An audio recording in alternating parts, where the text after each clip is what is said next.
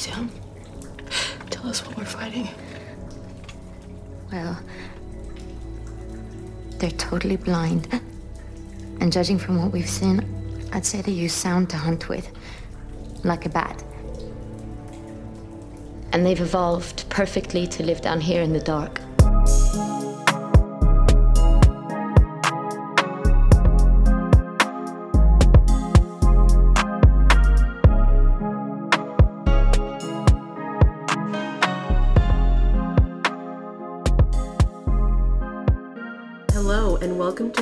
Spooky Sisters Inc., a horror movie podcast where two sisters discuss scary stories, frightening flicks, and all things spooky with new episodes every other Friday.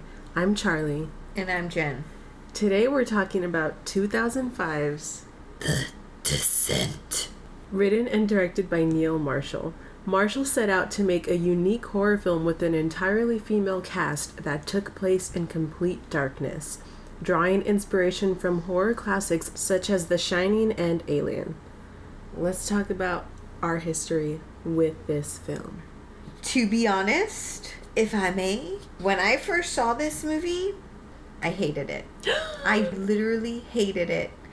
And then the next time I got around to watching it, I absolutely loved it. Mm-hmm. And I've loved it ever since. But I really thought it was so boring the first time around. I don't know if I was just not paying attention or what. But I love how our opinions and taste can change.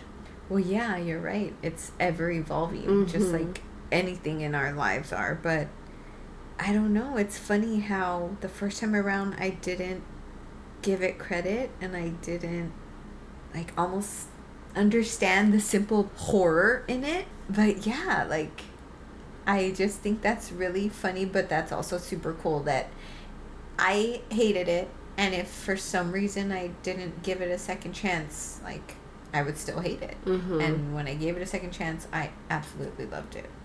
I can't remember when I first watched it, but it's always been a favorite of mine. Like, I loved it from the start. I watch it regularly. I've seen it many times. I don't know. I've always loved it, like, with all my heart. So, some background info for the film. To prepare for The Descent, the cast took training that consisted of whitewater rafting, caving, climbing, abseiling, which I had to learn what the word abseil was. What is that? It's like when they descend down the rope into the oh, cave. okay, okay. They also learned how to use a harness and rig up ropes, as well as basic exercise to stay in shape. Hell yeah, that last part. I mean, all the girls were so fit. Mm-hmm. But it really looked like they knew what they were doing. Mm-hmm. For sure. The crew created realistic caves and tunnel sets. So they didn't film in actual caves, these were all sets. Oh, whoa, that's crazy. Fascinating. And to save money, only six caves were built, but they would change the colors and the textures to create the illusion of multiple different caves. So they would film and then revamp it? Uh huh. Change the lighting. Yeah. Mm-hmm. They removed the plants and put those stalactites or stalagmites, whatever, Yeah. the ones that come from the ceiling. They filmed with minimal light sources and utilized actual flares, fire, flashlights, and light sticks to light the scenes. They also used visual effects in some scenes with matte paintings to make the cave system look bigger than it actually was. The special effects crew created 500 bones for the film, along with a full body cast for the character of Holly and several animal carcasses. The crawlers were inspired by Nosferatu with a slight vampire design, and it took three and a half hours to apply on the actors. Each crawler was designed to look a little different, with the female crawlers resembling witches. I totally see Nosferatu. Uh-huh. Before our feature presentation, it's time for our scary stories to tell on the pod segment hosted by Jen. Okay, so today's story is going to be from my vault. about my brother and I. We had this favorite toy at the time called a Yak Bak. So, if you know, you know, if you're my age, it was like a tiny little voice recording toy that was a weird kind of like semicolon shape and it fit right into your hand perfectly. They had all different colors. Purple was my favorite. Anyway, that little toy you would like press record, right? And let's say you record someone saying something and then you play it back. So Ryan and I were real obsessed with that toy. And we would go around in our house and one day for some reason Ryan was like, Hey, let's record on the wall. Like put your Yak Bak on the wall. And so we pressed record we placed it on the wall. And like the house is silent, it's just us in the summer. Mom and dad are at work. And then we hit the playback and we heard kids in the wall. Kids' voices like muffled, but like you could hear it was like young kids and they're like talking and laughing and playing and we were baffled like there was no TV on there was no neighbors that were like next door and we lived in a house like a pretty decent house. It wasn't like real paper thin walls. So it wasn't the neighbors it wasn't people out back. Like we were in the center of our house all quiet and we did it multiple times in different spots of the house and you can hear clear voices in the walls. And so once we did that, we told mom and dad, and they were like laughing and they didn't believe us. And we would even like play the recordings, and they're like, got that from the TV, or that's the next door neighbors. Like all the things that we thought, but like I was already 12, 13. I analyzed it. That was not possible. And it's not like it was a radio toy that was on a frequency and like it was, it just didn't make sense. Mm-hmm. And then that led to Ryan and I thinking there were little kid spirits in and around our house. So we decided to play this game. I actually started it where I tried to talk to the ghost out loud and I asked, like, hey, do you want to hurt us? And I never got an answer. So one day I just was kind of messing around and I was like, do you want to play? And I know it sounds like I was taunting them or like I was holding a seance. There was no Ouija board. I was just like real innocent me, like, do you want to play? And I folded up a shirt, I put it on the bed, like stepped out of my bedroom and I closed the door, waited outside the bedroom door for maybe 30 seconds, opened the door, and the shirt was in a different spot. It was like on the floor beside my bed. And then I called Ryan and we did it together and we put like a volleyball or soccer ball, I forgot one of the two. We put it like in a certain spot, closed the door, waited, opened it, and it was in a different spot. So like that was us getting the validation that it was a little kid and they're just playing and like Uh-huh. and then we never really went further. We didn't say like do this, do that or show yourself. We just like literally accepted it and we didn't feel threatened and that was that and I don't think we ever really tried that game again. It's not like it was every day like, "Hey, let's play the play around with the ghost game." Like we just did it that one time and we were just so like, "Oh, okay. All right." But we didn't know what to do with the information either. Like if we tell mom and dad, they're like, "Oh my god, what's wrong with our kids?" or like, "Shut up, that's silly." you know, because that's what they told us about the Yak Baks, which is like every horror movie. You know, like the wife tells the husband, "Hey, this is happening," or tells anybody, and they're like, "There's a rational explanation." I've experienced that. That's what people tell you. Only like that person knows what's happening. You know. But yeah, that's my story. I've never heard that one before. I'm genuinely spooked right Yeah. now. That house had so many spirits. Well, I'm giving that story five out of five Yak Baks. Listeners, if you have any scary stories you'd like us to share on the pod, please send them to our email at spookysistersinc.pod at gmail.com or DM us on Instagram at spookysistersinc. Now, without further ado, let's get spooky and break down this frightening flick. Spoilers ahead for 2005's The Descent. What's that noise? Popcorn. You making popcorn? Uh huh. I only eat popcorn at the movies. Well, I'm getting ready to watch a video. Really? What? Oh, just some scary movie.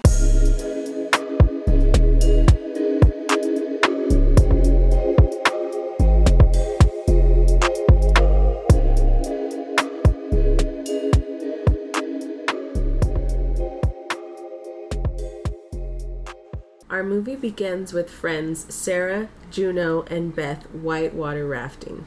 Sarah's husband Paul and their daughter Jessica cheer them on from a distance. So, like I said, the actors literally took whitewater rafting training and they did this scene entirely on their own with no stunt doubles. Wow. It looks so scary. I know. Once they're done, Sarah goes to hug Jessica while Paul helps Juno out of the water. Beth watches Paul remove Juno's helmet, observing the silent tension between them. Beth volunteers to stay with Juno and finish up so Sarah can go back to the hotel with her family. In the car, Paul drives while Sarah talks to Jessica about her upcoming birthday party. Sarah then asks Paul if he's okay because he seems distant. As he looks at Sarah to tell her he's fine, the car veers towards the opposite lane and hits an oncoming car. The crash causes some PVC pipes that were on top of the other car to bust through the windshield, piercing both Paul and Jessica, killing them instantly. Final destination. I was gonna say it. Yeah, but that was the opening scene, like adrenaline of the whitewater rafting, and then that weird tension interaction, and then boom, two deaths Uh huh. right away. Brutal That's deaths. I kind of like when movies do that. I like having that instant gratification of like some good stuff happening really quick into the movie versus like super slow. You want You know what I mean? ASAP. Yeah, like Okay, next we see Jessica blowing out five candles on her birthday cake. Then we see Sarah waking up in the hospital. Sarah walks into the hallway calling out for her daughter, but the lights start to go out one by one and she begins to run, eventually falling into the arms of Beth. Sarah immediately starts to sob, and Beth tells her that Jessica is gone. Juno cries, standing nearby, but eventually just walks away. mhm, I saw that too. And then we finally get our title card, The Descent. Next, we get a title card that reads Appellate. I don't know what's the correct way to pronounce this. Appellation, Appellation. I think. The text reads Appalachian Mountains, USA, one year later. Sarah and Beth arrive at Chattanooga National Park. Juno greets them with excitement and they go inside a cabin to see their other friends, sisters Sam and Rebecca. This is us.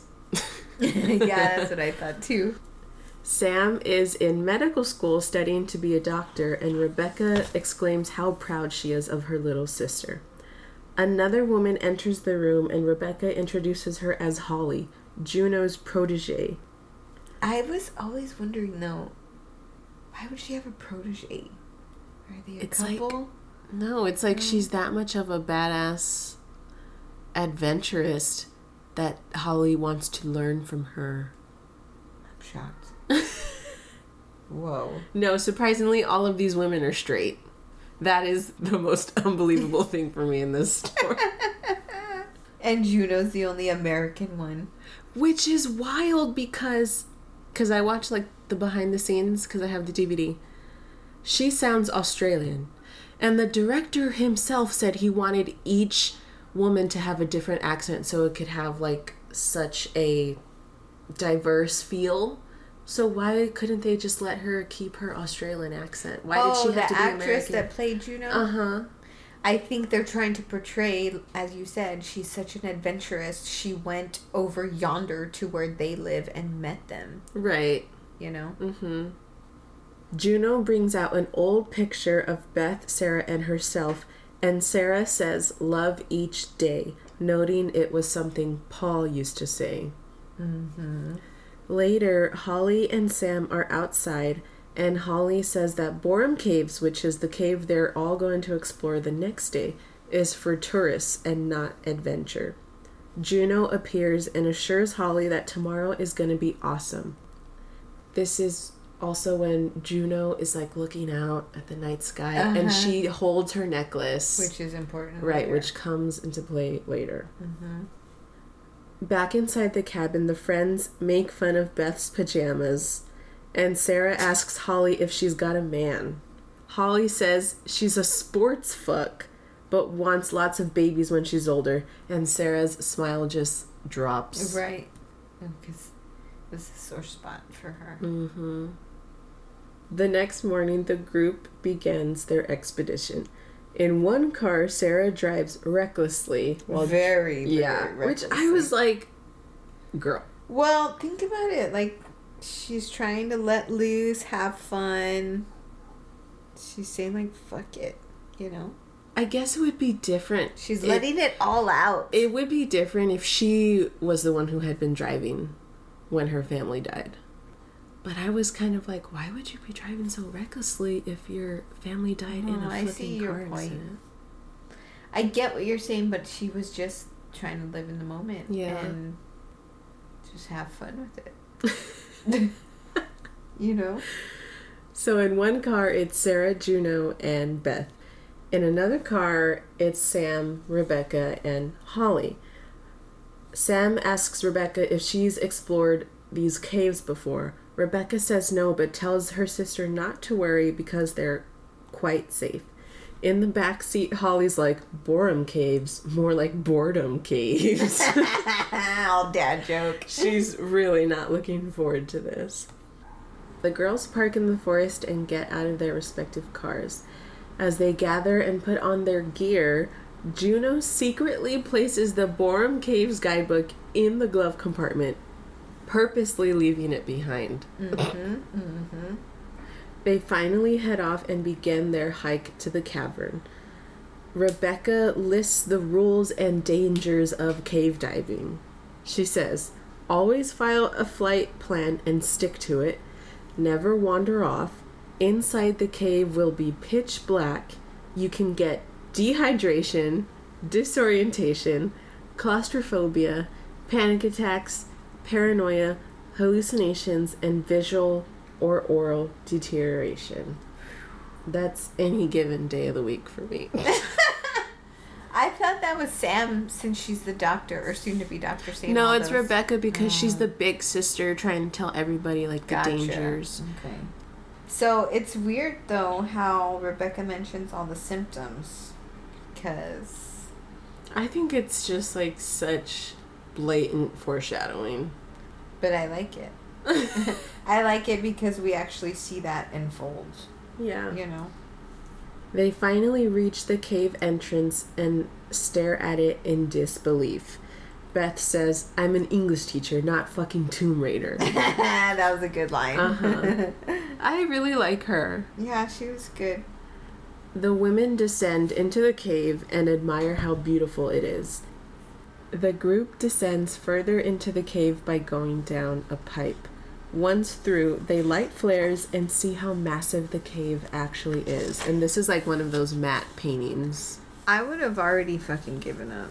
Like, I don't. I don't think you would be there in the first Well, okay, true, true. But like, let's say we descend down into the like the mouth, right, and then to get to the chamber, they go down that pipe. Already, I would have had claustrophobia. You would never catch me doing anything like this. They take a break to eat, and Holly films with her camcorder, admitting the cave is a lot cooler than she thought. Juno meekly apologizes to Sarah for not staying around longer after the accident. She's like, um, Sarah, um, Oh, late. Yeah, a year late. But you can tell it was already eating at her. oh, I don't think it's eating at her. You don't think so? So she not just- nearly enough as it should be. Felt she had to show some Right. type of remorse in front of mm-hmm. the other girls. Yeah. Okay. Sarah disregards this and goes off to explore, eventually finding their next passage. It's funny how that scene you're describing, where they're like, "Let's eat," and they're just eating apples. I know. And it's like, wouldn't you eat before? Well, I guess I maybe their hike was long and by the time they got to the cave they were hungry. But, I feel like you should eat before. just an apple. Oh my god. Seeing their next passage, Rebecca feels that something's wrong and says it's not what she imagined from reading the book. Juno says that's why she doesn't trust books as they leave too much room for interpretation. She's illiterate. Oh my god, guys, she put the book away because she can't read. Yep. Holly goes through the passage first to take point, and the other girls follow behind her once she's through. Sarah, being the last one, is about to enter the tunnel when she hears a little girl laughing faintly in the distance. She just like looks around and then she continues into the passage. That's obviously her hallucinations within the cave, coupled with her PTSD, right? Of just losing her husband and her daughter. It's not like her daughter's ghost followed her into the cave, right? Imagine. so that's what it is. Yeah. In the tunnel, Sarah gets stuck and begins to have trouble breathing. Beth, who was in front of Sarah, turns around and goes back to console her. She tells Sarah that she doesn't have to be afraid because the absolute worst thing has already happened to her. Heavy. I know. But she was right. And she's such a good friend. Mm-hmm. Like, I would pay her money to talk me out of a panic attack. Yeah. She did really well. Uh-huh. Suddenly, the tunnel starts to collapse, and Beth and Sarah barely manage to escape in time. After the tunnel collapses, Holly asks what they're going to do, and Rebecca assures her that according to the guidebook, the cave has three exits. Rebecca asks Juno to check the book for confirmation, but Juno finally admits that she didn't bring the book. AKA she kicked that fucker into the creek. The others soon realize that they're not in Boreham caverns at all. It turns out Juno wanted the group to discover this new cave system where nobody had ever been before. While the others argue, Sarah looks around with her flashlight and catches a brief glimpse of something in the distance, but when she looks again, it's gone. Juno says they have to keep going and find a way out. Beth scolds Juno for betraying everyone's trust and especially for doing this to Sarah. Beth asks Juno, Do you even know what she's been through? Of course not, because you couldn't leave soon enough. And then Juno says, We all lost something in that crash. The audacity? Yeah, but that was her personality. Like she didn't even fathom to omit that comment In front of everybody. and to keep her affair a secret. They continue through the cave and eventually come to a cliff. Rebecca volunteers to climb across in order to rig a line for the others. So, like, do you want to explain this? I'm sure whoever has seen this movie knows. So she's setting up whatever these tools are called. She calls them cam. She's like, I have three cams, I need three more. yeah, so it's something that is like a rotary mechanism that fits into the crevices of the rock. good. And then she puts a carabiner on it. Oh my god, you know this way better than me. Not really. And she does that every arm's length. And then once she gets it all the way across to the other cliff, then they can put the rope through the carabiners and send everyone over with Right. the, like the pulley system. Well said. I was a caver in my last life. I wasn't. so, Rebecca's doing that. yeah, Rebecca struggles. And by the way, hella good upper body strength. Yeah, she- to do that. She's struggling, but she is fucking doing it. Man. So she attaches two cams to the ceiling. As she's about to place the third one, she notices an older cam mm-hmm. that was already there on the ceiling, and she uses that one instead. But she doesn't tell the girls. Right. She finally reaches the other side of the cliff, and the others start to make their way across. Sarah asks Juno, Was this about me or you? And Juno says, It's about us. I wanted us to claim this place. Name it. Maybe your name. Sarah just scoffs and says, Or maybe yours. Mm-hmm. Which was like, Good comeback. uh huh. She she said maybe your name. I. she couldn't even at that moment say like we were gonna name it after you. She still maybe your name. You're so right. I didn't notice What a bitch. she's just like faking it, you know? Mm-hmm. She's just trying to say the nicest thing she can without even really meaning it. Juno is the last one to go across and decides to undo the line that Rebecca just rigged because they'll need all the equipment they have. Before this, she kisses her necklace for good luck. She removes the first two cams that Rebecca placed, but falls before she can reach the third, Oh. causing the rope that Rebecca was holding to slice through her hands. Oh, that part looks so painful. Hand injuries get me. Really? Yes. If we ever cover Gerald's game, Heaven Help Me, there's a really bad wrist injury in that one. I mean, you gotta think if that was your friend and like instinct, you wouldn't let go of the rope. You would try to hold it, and as it speeds through your hand and the friction and it slices Yeah, you. it was just the speed because she was wearing gloves, but it ate right through those gloves. Juno hits the side of the cliff and manages to climb up to join the others. Beth looks at the old cam that dropped from the ceiling and says, It's a piton. And she's like, Maybe there's a way out if other cavers have been here before. But Juno says no one uses equipment like that anymore as it's a hundred years old. Mm. And if someone did make it out, then they would have named the cave system already. oh no. It's like bad news after bad news. Bad news bears. That's crazy. But it's still Juno's fault. of course. Everything is her fault. Everything. Everything. Global warming, Juno's fault. High gas prices. Inflation, Juno's, Juno's fault. fault. Yeah. My pizza's not ready, Juno's fault. It's 103 degrees, Juno's fault. oh my god, everyone stay hydrated out there. So fucking hot. So hot. Wear your SPF, drink water. Mm-hmm. Sam bandages up Rebecca's hands, and Holly finds their next passage. After going through, they come across an old cave painting, and Beth notices two cave entrances, which should mean there's another way out. As they continue on, we see the silhouette of a creature growling and drooling close behind them.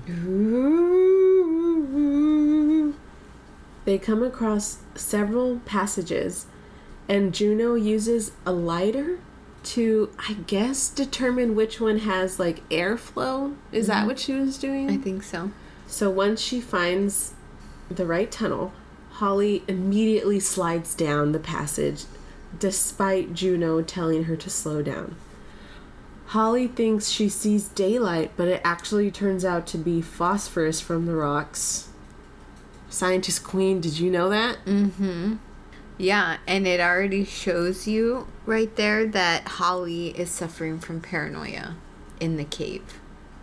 What? Yeah, No, I just think she didn't know that. no, she was like spazzing out, like I'm going, I'm going down the tunnel first. That's, that's her personality. The whole time, Juno has been telling her, do things my way, be careful. And Holly slid down the, fir- the very first cave entrance, and Juno got after her. I just think that was showing that she was already paranoid. Because they already knew they were fucked. In a sense, they didn't know how fucked, Yeah. you know? I think she was just being reckless. Maybe. But anyways, Holly rushes toward the so-called light, mm-hmm. daylight. But she slips and Juno grabs her hand and tries to hold on. But water dripping from the cave causes Holly to slip and fall even further. And we fucking hear her like hit the ground. Nasty sound. The others abseil down to where Holly is to discover she has a broken leg and a bone is protruding out of it. Sam starts to do her medical thing and address Holly's wound, and mm-hmm. Sarah hears a little girl laughing again. This time she leaves the others and follows the sound. She finds an old caving helmet, and we see something moving in the shadows in front of her. She then hears a creature chattering and flashes her light on it. We see what looks like a pale human crouching down before it scutters away. Good description. You hear like the little. yeah. Good description. Sarah turns around and is startled by Juno and tells her she saw someone. They return to the others, still arguing about what Sarah claims she saw. Sam was able to push Holly's bone back in place and create a splint so she could walk. Mm-hmm. The others disregard Sarah's claims and focus on getting Holly out. They arrive at a short wall they have to climb, and when they reach the top, they can't see, so Sarah uses the infrared, I guess, slash night vision setting on Holly's camcorder to see that they're surrounded by the bones of dead animals. This part always makes me laugh. Rebecca says, Oh, fuck it. And she starts to scream for help. She's like, Is anybody out there? Poor thing. So Sarah is still filming with the night vision camcorder. She's filming Rebecca screaming for help, and then she pans over to see someone standing behind Beth, and everyone screams, which causes that creature to run away. But they spot another one crawling on the fucking ceiling. Why would that creature run away? I don't know. It seems like sometimes they're startled by the noise, mm-hmm. and other times they go directly to the noise to see what it is. But they all scream, it runs, and then they're like looking up and they see another one on the ceiling. Yeah. That's crazy. They must have really long fingernails and toenails to hook into the caves. Gross. They do. So, the crew actually kept the actors who played the crawlers away from the actresses until they filmed this scene. So, like, they were genuinely scared. They had they mm. didn't know what they looked like. Wow. And I saw like the outtake. They screamed like hell and then they just started laughing. That's crazy. Man, that'd be cool though. What a job this movie was, right?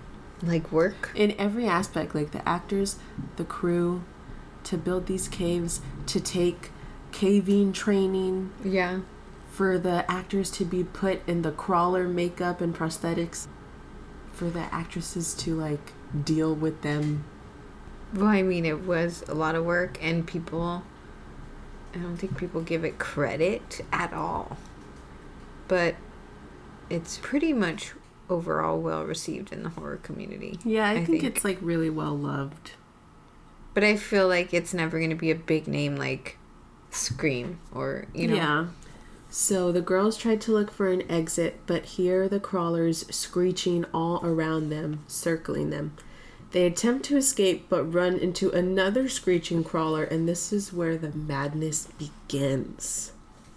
A crawler attacks Holly and rips out her throat with one big chomp.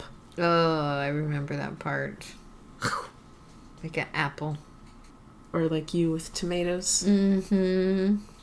But it wouldn't be as soft as a tomato. It would be hard. Hey, like give us a five star rating if you eat tomatoes like apples. yeah. And if you haven't, try it. Juno tries to stop the crawler from dragging Holly's body away. and she slices its face with her pickaxe before another crawler attacks her from behind. Sarah gets separated from the others and falls down another passage. There are just like pipes among pipes among uh-huh. pipes. And she's knocked unconscious when she hits the floor. Juno manages to kill one crawler, and while she's still in the heat of the moment, she hears someone coming up behind her mm. and swiftly turns around to strike them with her pickaxe. But it turns out to be Beth, who Juno accidentally stabs right through the neck. Poor Beth. She couldn't even talk. I know. Beth grabs at Juno's necklace and falls to the floor, breaking the necklace in the process. So, like, now Beth is holding the necklace in her hands. She's bleeding out on the floor, and she, like, silently begs Juno not to leave. Yeah, she still reaches out Right, to her. she reaches out to her. Even though Juno just Right. killed her. But I mean, that could have been a moment for Juno to be like, oh my god, I'm so sorry it was an accident. Clearly, it was an accident. To me, when I interpret that, Beth realizes it was an accident. Yeah. And she's still saying, like, you can still help me. Yes. And Juno was like, I fucked up. I'm out of here. Yeah, so instead of like owning up to this mistake she made, Juno just backs away into the darkness. I mean, that'd be crazy. Me, I always think about the future. Like, let's say Juno helped her and they made it out and they're fine, but obviously Beth talks through like a machine now, you know? and obviously, every time they're hanging out, you'd never forget the fact that you did that to your friend. I don't know, that's just crazy. So I could see where in the heat of the moment she's like, fuck it, I fucked up. you know, like, I'm, I'm out of here. Just like such a coward in every sense. Yeah. I mean, if I was in that position, I honestly probably would do the same thing. Like, oh my god. Fuck. If I accidentally killed you, I probably would just kill myself instead of Yeah. just walking away. Mm-hmm. I agree. Yeah. The sisters, Rebecca and Sam, are still together and they use a green light stick to maneuver through the cave. Oh, I like the green. Yes, I was just gonna say. I love the greens and reds in this movie. Yep. And it's so 2000s. A lot of like 2000s horror movies always had like a filter, Uh-huh. a color. I'm a sucker for that. I just love it. As they're walking, the camera pans up towards the ceiling and we see a crawler like planking above them. Good one. You know, like, he's just like- like. That's funny. He's working out. Sarah finally wakes up and immediately starts to gag. She reaches for the camera and uses it to see that she's surrounded by human bones and animal carcasses. She hears the crawlers screeching and finds a spot to hide, still using the camera to see in the darkness. Suddenly, Holly's dead body thuds to the floor, and several crawlers come to feast on it ripping her insides out and making hyena like sounds, right? Yeah. I really got hyena vibes from this. I mean, you gotta think that in this movie, the fictional plot of these crawlers, you know, like they evolved to live down there and they're blind, they work off they listen off of echolocation and that's how they communicate. They also communicate within the colony with like screeches and hoots and whatnot. And what i don't understand because i always figure out how it's realistic or not how do they stay satiated? Like people are going in that cave and animals go in that cave that often there's enough food source for them all the time. I don't know like there's no way that they could live off of just random adrenaline junkies going in there every once in a while. I thought about that too, and if they have to leave the cave to find food, wouldn't the sun like kill them? well they probably go at night. Mm, maybe. How do they know it's night if they can't see shit? right? I don't know. Anyways, Sarah gags again, and one of the crawlers turns around and screeches directly at her but doesn't do anything. Then we hear Juno call out for Sarah, and the crawler follows Juno's voice. Meanwhile, Sam and Rebecca hear the crawlers coming and hide in a little nook. A crawler appears in front of them and screeches loudly. We see a close up of the crawler's white eyes before it walks right past the sisters. Then Sam's watch starts to beep, and the crawler turns around to go back. Sam quickly removes her watch and tosses it away from them. The crawler walks past them again and follows the sound of the watch. Sarah finds an old lantern that still has oil in it. She removes the broken bone from Holly's leg and she covers the end with a piece of Holly's shirt and she covers it with the oil. Oil. And when she's like tearing out the bone and tearing her shirt, she's like, I'm sorry, I'm so sorry. but it's kind of like, girl, there were a lot of bones there. You didn't have to I tear know. hers out. That was weird. She wanted to make sure Holly knew she contributed. She wanted a fresh bone still covered in blood. Mm-hmm. She uses like something metal to start a fire and begins walking through the cave with her little makeshift torch. Mm-hmm. Back with the sisters, they're walking and a crawler suddenly like hangs down from the ceiling like a fucking bat Mm-hmm. and startles Rebecca. She tells Sam to run, and the crawler attacks Rebecca. Just as soon as the crawler is about to chomp on Rebecca's neck, Juno hurls her pickaxe directly through its shoulder. Juno strolls up to the crawler, right? She's Yeah. like, I got this. Yes. And snaps its neck. Oh, assassin. She's in Mortal Kombat or what? I know, like a video game character. I know. And it's just like none of it is phasing her. She's just like, I got this, guys.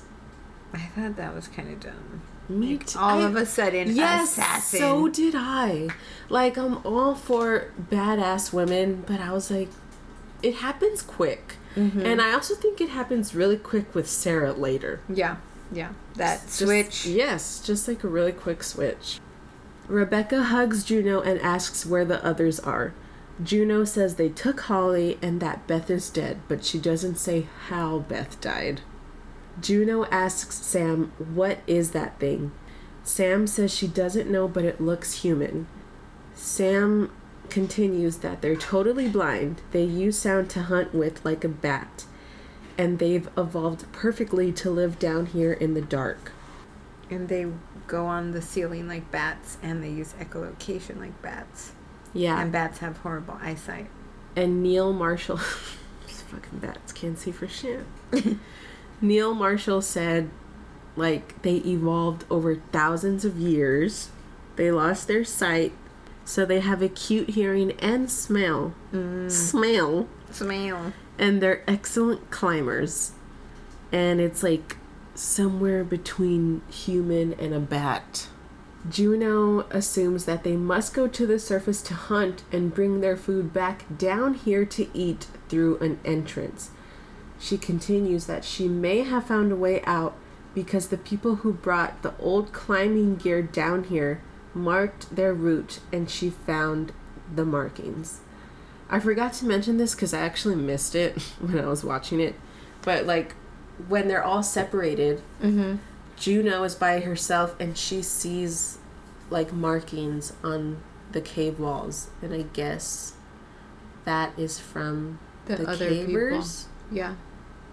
But wouldn't you think some of the cavers eventually became one of those, or no? They were just food for those things. Yeah, they were just food. Okay, because Yeah. the crawlers are really old. And they're like their own species. Mm-hmm. Rebecca says, "Well, what are we waiting for?" And Juno says, "I'm not." What are you waiting for? What are you waiting for, huh? Juno says, I'm not leaving without Sarah. And I'm like, let it go. Bitch, What do you- let it go. You you- fucked her husband. What are you trying to prove to her? But that's Juno again, her stupid personality of trying to be Miss Know It All. Or like mm. trying to be a hero. Yeah, yeah. When in fact, she's the villain. Couldn't have said it better myself. As Sarah walks over all the bones and carcasses, a hand suddenly emerges from the pile along with a loud gasp. It turns. yeah, and then it's like, Sarah! Sarah! It turns out to be Beth! She's still alive! With the pick in her neck. Fucking hanging on for dear life. Sarah tries to get her out, but Beth tells her to run and stay away from, From Juno, Juno. revealing that she's the one who did this to her. She warns Sarah not to trust Juno and find her own way out. Sarah refuses to leave Beth and tries to pull her up by her hand, but ends up grabbing Juno's necklace that Beth was still clutching. Sarah looks at it and sees that it says love each day, and Beth says it was from Paul. And then she says, I'm sorry. I think this part is really sad because Beth says, I'm sorry. Like, I'm sorry that I knew and I didn't tell you. Right. And I'm sorry that Juno did this to you. And I'm sorry he's dead. Like, it's. It, was for a lot so of much. reasons. Yeah. Yeah. You're right. She's just such a good friend, even with a fucking pickaxe through her throat. But see, a good friend would have already told her. Like maybe because At that time- I think she would have told her if Paul would have been alive. correct. Like her I think she figured it out that day that they were white water rafting. She mm-hmm. figured it out. Yeah, she figured it out, or she had a hunch. Yes. But she didn't say anything because at that moment on the drive home, Sarah lost her family. Right, So, what so- is she going to say? Hey, by the way, your husband that just perished. Exactly. Yeah, I get it. But, like, maybe after, a couple months after, I would have told you or told my friend. Yes, I would have. I think it's a lot if you're still mourning someone. I know. I get it, but, But, I just. yeah, I see your point. Yeah. Sarah begs Beth to come with her, but Beth says, Please don't leave me like this, basically asking Sarah to kill her. Mm-hmm. Sarah protests at first, but eventually decides to do it. She tells Beth to close her eyes and then slams a huge rock down on Beth's head. Could you do that to me? If you guys could see the face Jenny just made. I replayed the scene when she grabs that boulder Okay. rock. I don't know that I would have the strength, like the physical strength, to do it in one impact. Yeah, yeah. uh oh, that scares me. Sorry. but I guess it was the best way. It was like Yeah, what kind of the quickest quality way. of life was she gonna live if they got out? Right. I get it, but I don't like thinking about those real life scenarios because they're so scary to me. I don't know if I could do that to you. And like, if I did that to you, I'd probably have to kill myself right. after that. Exactly. Yeah, I get or it. I'd be like, well, I'm just gonna sit here and die with you. Right. I'm gonna wait for them to come for both Yeah. of us. That's how it would be. Like, I would help you out, but also I wouldn't be able to live. Right. So I just off myself. Wow. True sister love. As Sarah hyperventilates, a crawler attacks her from behind. She, like, while it's straddling her from behind, Yeah. she headbutts it and it falls to the floor. And then she fucking stomps on its face with her boots. Again, assassin. A female crawler arrives and cries over the dead crawler Sarah just killed. Wait, okay, so the crawler that Sarah just killed, is that a baby or the husband of the female crawler?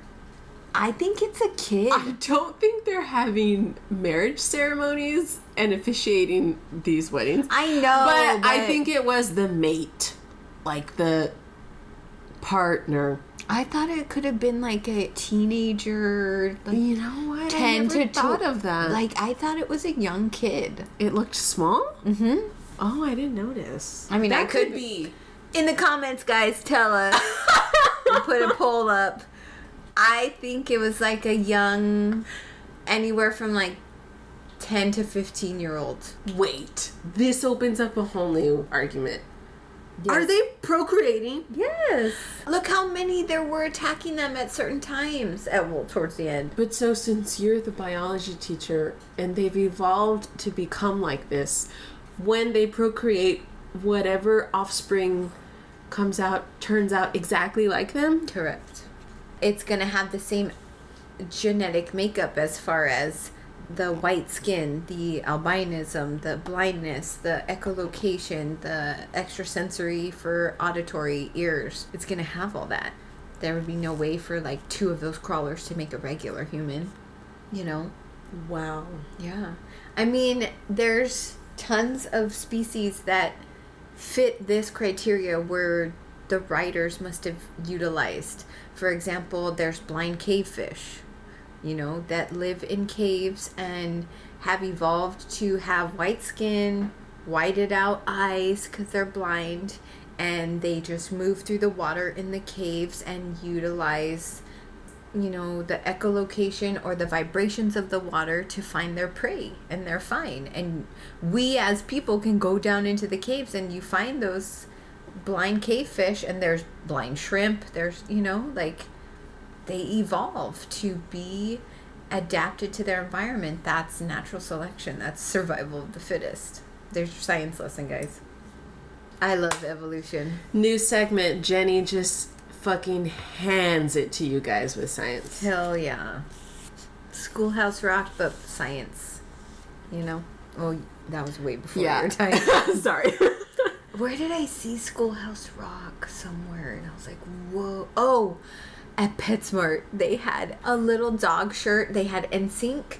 They had Schoolhouse Rock. And they had Boy Meets World. what the hell? Like little shirts. And I. I need the Boy Meets World for my. Okay. It's at PetSmart. Okay. It was really cute. Guys, we're gonna stop the pod and go to PetSmart. Guys, we're gonna segue the pod to doing clothes for dogs. uh, PetSmart, please sponsor us. PetSmart, please give me the whole Stranger Things line for free. The female crawler screeches at Sarah and she runs away, but quickly falls into a pool of blood. I got my blood. I love blood. Fake blood. Yes. Yeah. Real blood? No. I just love when the main character is covered in blood. So, like, Sarah rises out of the pool of blood, drenched. Drenched but looking badass. Mm-hmm. What a look. She tries to get out, but the crawler attacks her. Sarah uses like a bone that's nearby. Mm-hmm. What is it? A tooth or like a antler? A horn? Honestly, my mind goes to a Triceratops horn. You know what I'm saying? Jurassic World Dominion, guys, go see it. Oh my gosh. I don't know. It looks like a horn of some sort. Right? Yeah, but it's like really weird. Like, But it's so it's- sharp like a tooth. right. But it's short and blunt at the same time, but sharp. It has a curve? Yeah. To, uh, I don't know. But she finds like a really sharp It's bone. It's a Velociraptor. Well, straight up. We have to connect every movie we covered to Jurassic somehow. Done. There's your challenge. Life will find a way. That's how these crawlers prevailed. Boom. Thank you, Jeff Goldblum. Sarah uses the bone to pierce the crawler's eye, and blood squirts out of it. And the crawler just slowly falls into the pool of blood. That pool looks so viscous. It looks like chomps, like a very textured smoothie. Yeah, so thick Yeah. and mucus like. There's like bits in there. Love it. Sarah starts to get out of the pool and like okay. There's like a Lion King type rock. Am I right? Yes, I agree. So like she starts to get on that little rock, but then another crawler approaches, so she lays completely still on the rock and quiet. And the crawler just like stands on top of her. And since she's so quiet, I guess it can't detect her. But my thing is, they know that cavern so well. Mm-hmm. Wouldn't that crawler know, oh, this rock feels a little mushy? this rock feels a little soft because he was standing on her body. You're saying when he has his hand on her head? Right. Yeah, I get what you're saying, and because they're blind, all their other senses would be heightened. You're doing what I do. Like, you're looking into the realistic snags of it. Yeah. You know? Like he would know how that Yeah. rock feels. Um, I think at that point, if I'm her, I'm like, oh my god, my head's gonna burst. like, that's what I'm just waiting for, like, for it to snap. The crawler starts to walk away, and Sarah gets up and readies herself. She's got the fucking bone Mortal Kombat style. in one hand and the torch in the other hand. Mm-hmm. The crawler turns around, and Sarah hits him with the bone, then bashes its fucking head in.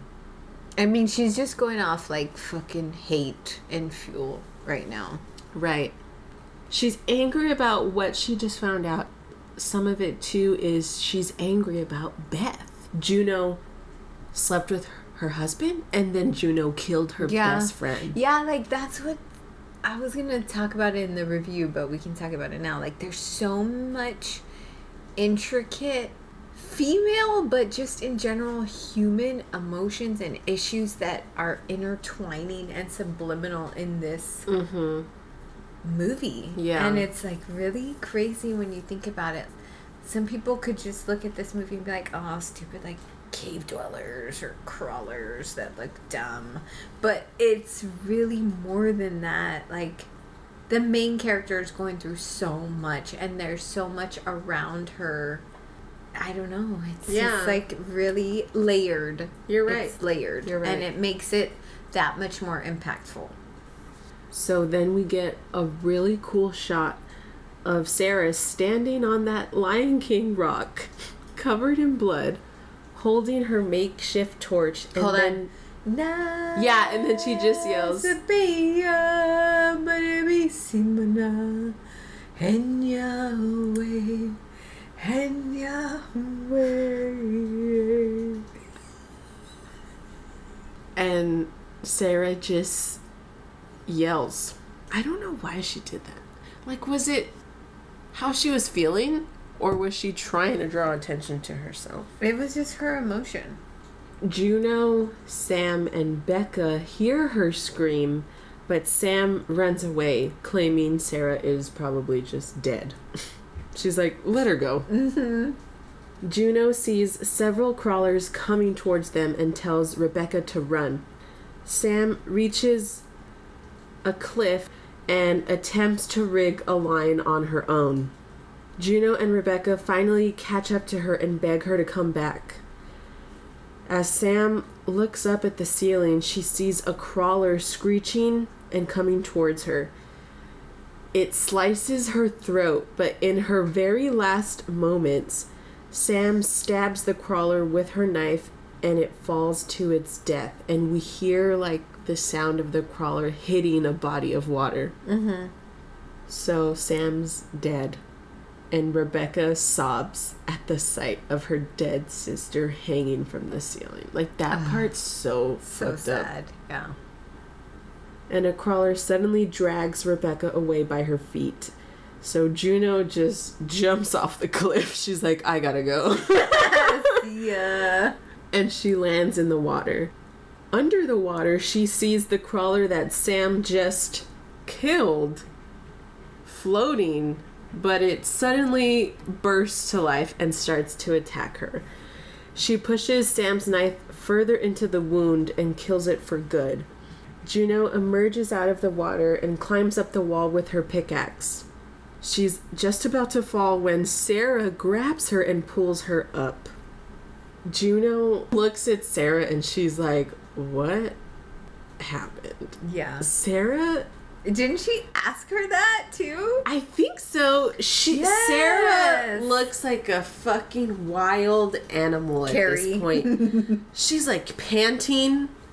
She's Filled covered in blood. blood.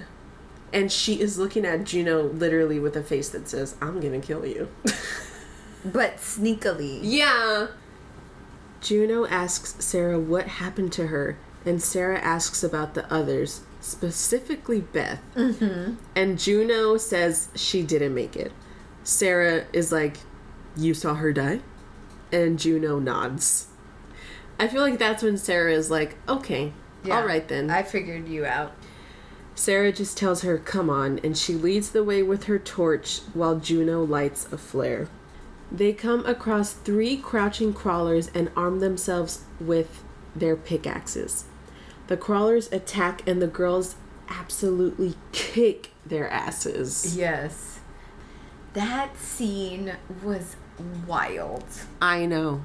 Like, And it's like, where is it coming from? both of them trained assassins killing crawler after crawler after crawler, pulling out all these moves. I know. I enjoyed it, but I also laughed at it. Same. Like, that was too much. Yes, Like, you're telling me you know how to cave, dive. dive, and rock climbers, and all this stuff, and you know how to fucking kill people? It just made me laugh. Like, of course, I enjoyed it. It's a really good scene. Right. like the fighting choreography is great. It's two badass women, but also it's like it's just not realistic. Right. Exactly. So Juno smashes a crawler's head into the wall. Sarah stabs one through the head with her pickaxe and then pushes its eyeballs in with her thumbs. Like, she liked it. Exactly. But I mean, you gotta think, we don't know how we would feel at that point. Like, what do you have to lose? You're in this cave that nobody's ever discovered. You don't even know if there's a way out or if you're gonna find a way out. These things are hunting you, these things dominate these caves. Like, give it your all. What if you're capable of that? And even if you're not gonna win, go out with a bang. For real. Like, I don't think you know these things. Yeah, it's fabricated, it's a movie, but I don't think you know these things till you're in that situation. Right.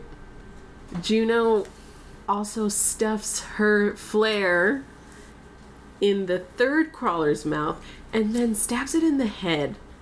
And like the blood bubbling out of the wound and steam is coming out. Mm-hmm. Wild. Both Juno and Sarah regain their balance and face each other. Sarah holds her axe at the ready and slightly opens her palm to reveal Juno's necklace wrapped around her hand. Juno looks at it like, oh shit. That was a badass move. Yeah, subtle. No, blatant as fuck, but Well, she, didn't, have, to say. She didn't have to say anything. You're right. Like so, it was blatant, but it was so blatant it didn't even need word. And to also see Juno's reaction. Yeah, just that one object told Juno everything. Right. Like she knew about Paul and she knew about Beth. Right. Juno looks back at Sarah, and then Sarah stabs Juno in the leg, In the back of the kneecap, which is horrible. and then Sarah just leaves. The crawlers are coming, and she's like, I'm leaving you here to die. Juno removes the axe from her leg and sees several crawlers closing in on her. We hear her scream as Sarah falls down a tunnel and lands on another pile of bones. She falls asleep and then wakes up to daylight. She climbs on top of the bones up towards the cave exit and emerges from the ground like a fucking zombie. That's the best shot of the movie for me. Mm-hmm. So good. She takes a huge breath when she finally reaches the surface and screams as she runs through the woods. She finally reaches the car and drives off until she gets to the main road and pulls over. She sobs, then she rolls down her windows to stick her head out and throw up. When she gets her head back in the car, she sees a hallucination? No, uh, maybe. A ghost? She sees Juno.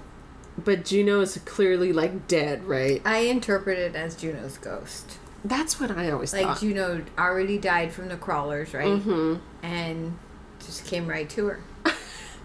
Can't get rid of me that easy. Mm-hmm. So I guess this is where we can talk about the two different endings. This ending where she sees Juno and then it ends is the American ending. But the UK ending continues after this. So after she sees Juno in the car, suddenly she's back in the cave waking up Right. on the pile of bones. So she never left. So she dreamed it. Right. And she hears Jessica call her. And in front of her is that birthday cake again, and it has five candles on it. The camera pans to a close up of Sarah's eyes, and then it goes back to the birthday cake, which now has six candles. And apparently, it symbolizes the five women who have died, and the sixth is obviously Sarah because she's about to die because we see Jessica smiling at her mom, and then we pan back over to Sarah, who's smiling back at her daughter. But then the camera pans out to reveal that the birthday cake is actually the torch, Oh. and Jessica is not there at all. Wow. Sarah is alone, staring at nothing. And the camera just continues to pan out, and we hear the screeching noises of the crawlers. And that's the UK ending. I love that one more. Really? Yeah. Why? I like it more because it's not what you expect. You expect Sarah, the main character, to make it out and survive, although she's going to be fucked up and changed forever. And I really like that that alternate ending said, "No, you're not getting out either, bitch." Like this cave consumed all of y'all. I like that. I used to hate that ending, but I've kind of grown to like it. I just kind of don't like endings where they make you think or they make you question everything you just saw. So it's like, was it a waste of time? But I kind of do like it, but I honestly prefer the American ending. I kind of just like that it's a cheap ghost scare. Yeah. That feels so 2005 to me. Like it fits the era that this movie is from. And I also think it's kind of funny. I get you. And it's like really abrupt. Like it's a jump scare Yeah. and then it's over. Right. And I like that. I think that's why I like the UK ending because it gives you more. hmm It tricks you. Yeah. Like that didn't even happen. She never made it out or made it to the car. And there's like a really popular fan theory that Sarah killed all of them. And the director got wind of this and he said that there was a scene from when Sarah is in the hospital that she sees a crawler. But he took it out because he thought it would be too obvious that she really has just gone crazy. So, like, I guess that was his intention, and I hate that. That's kind of why I don't like that UK ending. Jen's mouth is agape right now, listeners. Uh, So there were never any crawlers? I guess. I mean, going off that scene that he took out, that would insinuate that she's just imagining all this. I'm blown away. Overall, what do you think of The Descent? Well, it's very outside of my select genre. If you know me, I like ghosts and demons and possessions and whatever. But coming from a scientific background, I enjoy the fact that this could possibly happen. You When- enjoy it. Yeah, like whenever the antagonist or like the scary entity is a human, like for example, the strangers or the hills have eyes, those scare me more because those are humans and it could totally happen. So that scares me more than supernatural sometimes. And this one, it makes a lot of sense. Like, yeah, a group or a family of humans that stayed in caves that evolved over thousands of years, millions of years to be like this, that's totally plausible. And it scares the crap out of me. And like all of the actors are girls, like girl power. It sounds kind of dumb and cheesy, but like I like it. And I like all the stories that are intertwining in it. How like you know, like there's the affair, mm-hmm. there's the deaths of Sarah's family. I like it, but to be honest, as I watch it over and over again, because that's what we do as horror fanatics, we watch them over and over again, it becomes less scary, which Yeah. sucks. Yeah. You know? That is a downside. And I know we've mentioned that before, but like it's either A or B. It continues to scare you or it gets less scary. And this one gets less scary to me. But overall, I love the plot. I love how the crawlers look. I think they look really good. They mm-hmm. don't look cheesy or anything. I mean, I have some gripes about like 95% of the movie being within the caves and like hella dark and all that, but like I love the colors and how we talked about like the scenes of the green and the red. yeah. I like it. So I guess I'm gonna give it a 3.5 crouching crawlers out of 5. That's a pretty good score. Yeah. What about you? like I said, I've always loved this movie, but watching stuff for the pod and like learning all the behind the scenes stuff does kind of take away the scare factor. Mm-hmm. But everything that went into this movie the production design, the creature design, the acting I really like this cast. Yeah. They're all great. And you're right, like it's a cast of six badass women. Mm-hmm. And I'm personally a sucker for movies that take place in caves or underground. One of my favorite horror movies is As Above, So Below. Okay, I just, it's so exciting. Horror movies that take place underground or in a cave. So, like, I'm already pretty biased towards this movie. And I honestly think it's kind of perfect. Every time I watch it, I love it. And like I said, I prefer the American ending, but I have grown to like the UK ending. But I feel like I can't give it anything other than five out of five crouching crawlers. It's a classic. Quick question. Have you ever seen Descent 2? I started it and then I immediately was like, I gotta get out of here. Does it have Sarah in there? Yes, but it was so bad. Like immediately the first few minutes I was like, no. Well, that's a wrap on 2005's The Descent. Follow us on Instagram at Spooky Sisters Inc. and let us know what you think about this movie. If you enjoy the show, please leave us a five star written review on Apple Podcasts and a five star rating on Spotify. Tune in for our next episode in two weeks where we'll be discussing 2006's The Hills Have Eyes. This movie is currently available to stream on Amazon Prime Video. Hope you enjoyed the episode and if you ever have a inkling of having an affair with a married person, just remember those crawlers will manifest. Even if a cave isn't around, they'll manifest and they'll tear your life apart and you may or may not escape. So just remember that. Don't have affairs. But until next time, stay, Stay spooky. spooky.